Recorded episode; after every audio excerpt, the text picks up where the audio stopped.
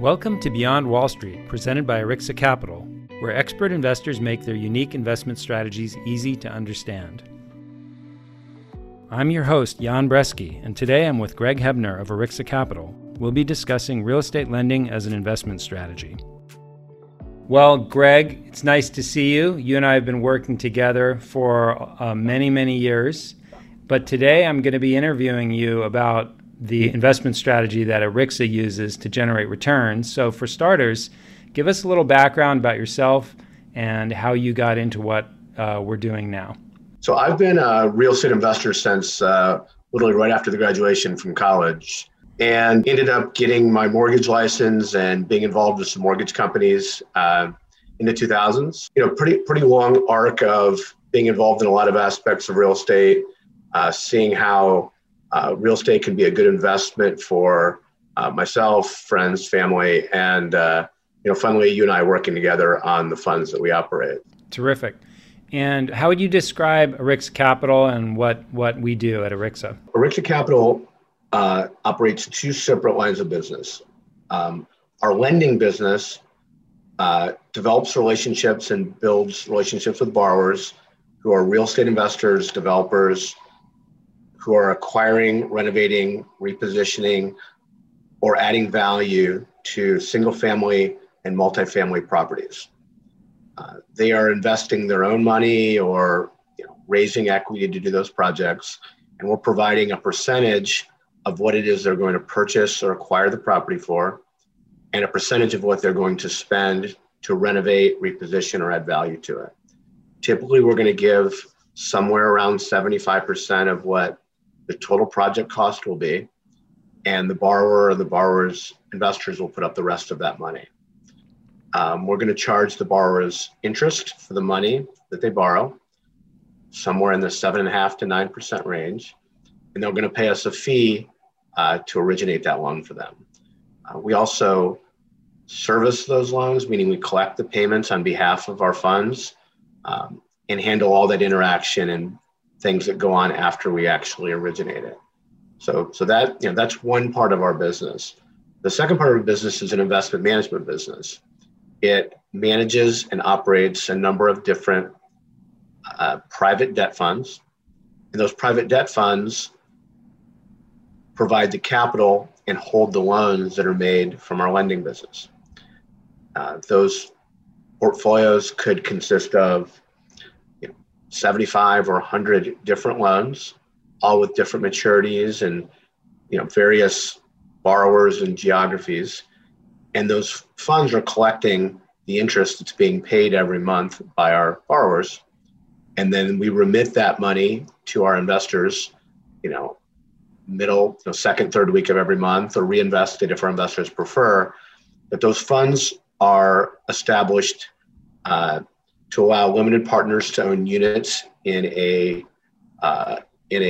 fund that's going to hold a number of different loan investments and collect those payments and deliver those as returns to our investors. So why is there a need today for the type of business that you have? Don't banks make loans? Why is this business needed? Yeah, banks definitely make loans. Banks do not like or are set up to work at the speed and pace and creativity that our borrowers demand. Banks are, they want to hold loans that have a long maturity, meaning they're outstanding for many years. And typically they like to do loans on owner-occupied properties, which we do not make. Our loans are made to investment properties only. We don't lend on principal residences, and they aren't set up to do a lot of construction or follow-on lending. So the process by which banks look at these loans makes it very difficult for the borrowers to get what they need to complete their projects. So although it would be cheaper in terms of the interest rates, substantially cheaper, our borrowers have found us to be a much better solution for what it is they're trying to do. Part of it is speed. Part of it is certainty that they will receive the funds when they need them, and also the flexibility to understand and be able to fit the borrower into what they need to complete the project while still protecting our investors and making a safe loan. We don't have to be so formulaic. Our loans don't go to the government or into some sort of security.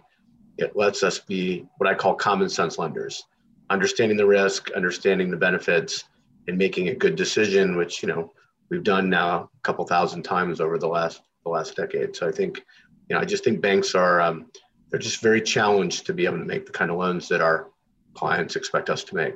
Great. And let's talk about one of those investments. Can you walk us through a typical loan or a recent loan that comes to your mind that Arixa made?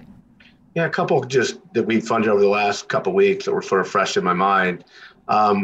You know, we do work a lot with borrowers on a repeat basis. It's 75 to 80% of our loans come from repeat borrowers and folks we have lent to before. You know, recently we had a borrower call us up. They were buying a property in prime Brentwood. It was a very competitive property, and they needed to be able to close very quickly, in this case, in under 2 weeks. We provided a proof of funds to the borrower and made a 75% of his purchase price bridge loan. That one was about $2.8 million. The borrower had put in about $900,000 of his own equity. And that was going to be a bridge loan for about 9 to 12 months until the borrower is ready to do his construction on the property. It's a good property in good condition here in LA. We had another borrower who had done a couple projects down in Orange County, found a property that he wanted to add some square footage to. We lent him also 75% of purchase and 75% of his rehab. That property will be worth about 2.1 or 2.2 when he's done. Our loan will be about 1.5, which is kind of in our target range of being between 60 and 65% of final value after improvements. So again, in both cases, our speed was important, certainty of execution was important, and with the borrower doing construction, knowing that we were going to manage the draws and be able to provide ongoing funds to him to complete that project were a big part of being able to serve those two clients. How would you say that Arixa prices its loans? So how much interest are the borrowers paying? What kinds of origination fees are they paying? Let's start with that. We are in a very competitive market for the kind of borrowers that we work with, as you know. Our borrowers tend to be quite experienced, active professional real estate investors. So we certainly aren't the only option that they have when it comes to our product. So we're subjected a little bit to market forces. We've always been able to get some premiums just for the way we deliver our service, but typical pricing for us on a loan will be between 7.5 to 8.75. Most of what we write is going to have an 8 to 8.5% interest rate.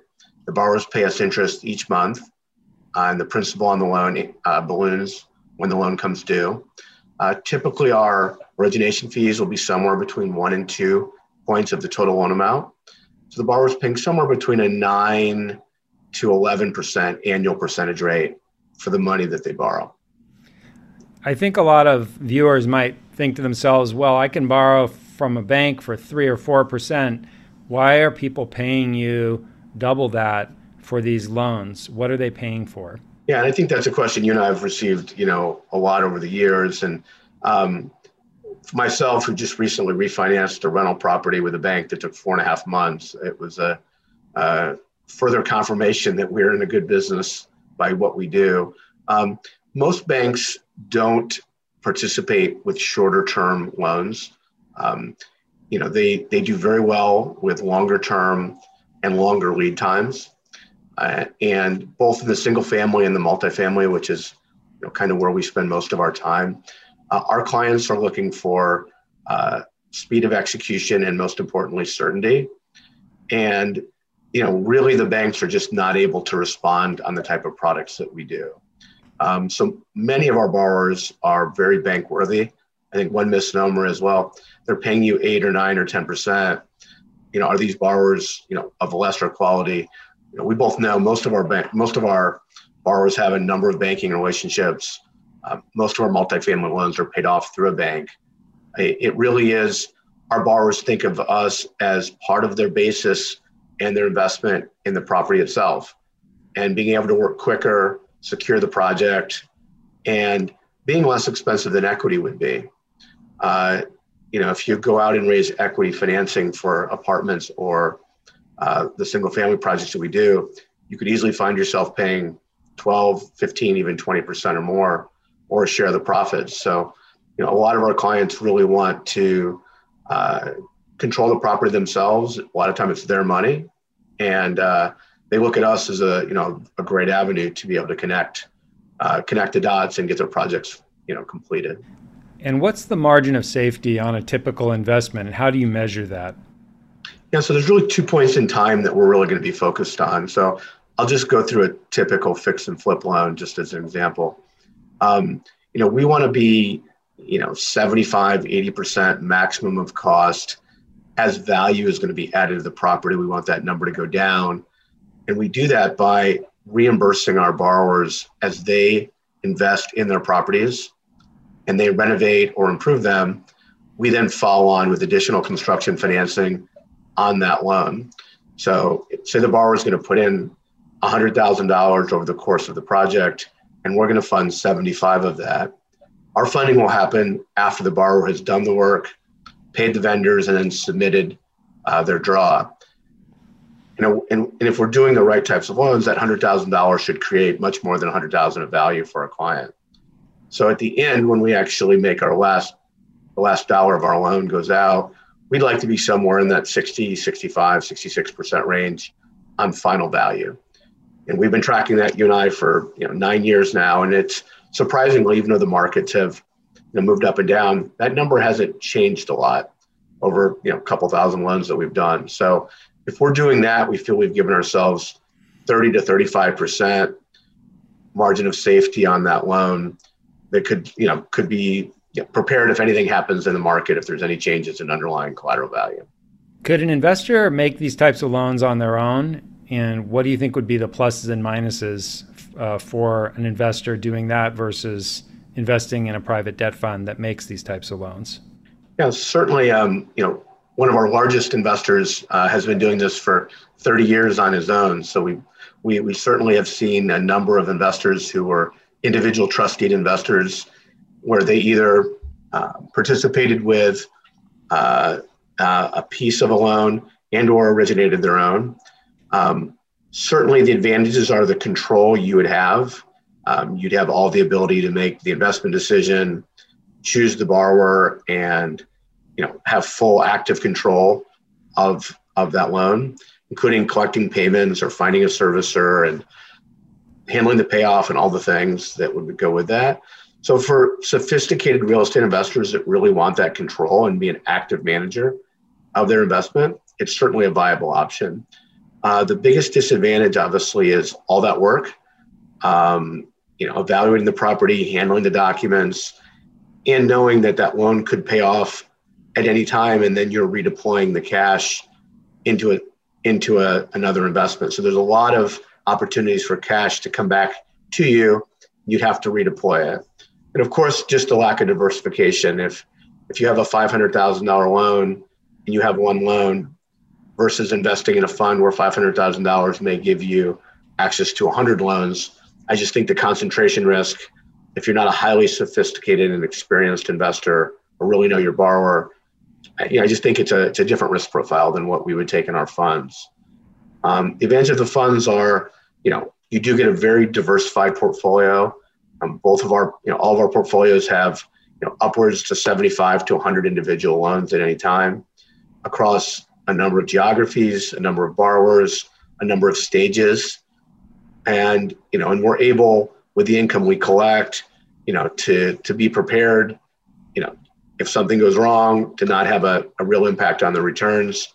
And also, you have a professional management team and a professional staff. You know, we're almost up to 40 full-time people that are working every day to manage those portfolios, work with clients, and make sure that those portfolios are being taken care of. So, you know, we both have lots of friends and folks that we have as investors. And, you know, I think that that's a real benefit to them, that they don't have to spend their time managing an individual loan or individual investment. Great. I'm going to switch gears a little bit here. What's your favorite thing about your job? Favorite thing? Well, I think you already know what I'm going to say, but I love being out with the clients and out with the projects that we get to finance. I think it's a real blessing to be a part of this ecosystem and seeing how we creating jobs, changing neighborhoods, really being a positive economic force for a lot of people. I think sometimes we probably don't really realize, but over this last year and a half since the pandemic hit, by us being there, being able to finance and keep our projects going, we kept thousands and thousands of people employed, being able to take care of their family, creating great housing that's much needed. And I love working with the creative minds and entrepreneurs and local real estate investors and business people that we get the pleasure to serve, and seeing how they take their visions, turn it into reality, do it profitably, and create wealth. But we're blessed with a great cadre of clients who are very talented in what they do, not just high-end, low-end, medium-end. They're creative about entitlement, how they build, what they do, how they manage their teams. And that's kind of where it's where I get jazzed up. I really enjoy that part of what we do. And how about the flip side? What's the hardest thing about your job? I think just growing and being able to scale this business. You and I started with, 3 or 4 people and a few loans and a few clients and a few investors. And now it's grown to hundreds of clients, probably approaching 1,000 investors. And, I like to use the analogy, we're landing planes every day. It's making sure we meet the commitments, deliver it on time, and, and do it safely. Just got a lot more planes in the air, a lot more planes on the runway. And, managing that scale and what's involved with that is certainly one of the most challenging aspects of what it is, what it is that we do. Let's go back to the strategy for a minute. What do you think is the best thing about the strategy that you're pursuing as an investment strategy? Well, again, we live in a very yield-challenged world. We both talk about that a lot. You don't get paid very much for your savings. You certainly don't get paid very much to hold bonds. And our particular real estate niche gives us an ability to use secured real estate as collateral and to generate a current yield and a current pay from the interest we collect on the loans that we hold. That's very attractive. To collect a 7.5%, 8.5% current pay on interest in our levered fund, an ability to even generate north of 9% for our investors, pay that out every month if our investors would like us to do so, and to do it with a margin of safety that's, 35%+, and, very little loss experience over the last, 10, 11 years of doing this, I just think is a really good place. It's kind of a Goldilocks place to play. The real estate market has been very, very kind to us. It's been incredibly strong the last year, which we've benefited from a lot. But I think we've created a group of borrowers that are consistent, they're stable, they're successful, and it's allowed us to build, a very substantial base of income producing loans that our investors are benefiting from. So I look around where you can generate these kind of returns today, and stock market scares us both. The bond markets are just not paying you for risk, and you've got risk of rising interest rates. I think we've created a pretty good mousetrap for a retail investor to get a current income on their hard-earned investment dollars. And what would be the top 1 or 2 risks if something were to cause a stumble or losses? What would cause that? What's most likely to cause that for the strategy that Arixa is pursuing? Well, on a loan level, I think the biggest risk is, we do some construction lending, and an inability for a borrower to complete a project certainly would involve us having to get involved. We've done that multiple times. We certainly have team that's experienced. So I think we can mitigate that. But on an individual loan level, I think that's where a loss could occur. And if it did, we've been building reserves, and, we want to be in a position where there would be, little impact to our investors. I think macro, rising interest rates are never a plus for the residential market. The low rates that we've had over the last year and a half have certainly fueled a lot of what we've seen in strong real estate prices. Certainly things can happen, but hopefully over the course of the number of loans that we carry in our portfolio, that would be relatively minor for an investor in our funds. Okay, great. Well, Greg, it's been a pleasure. Really appreciate you doing this. I'm Jan Brzeski, and you've been listening to Beyond Wall Street.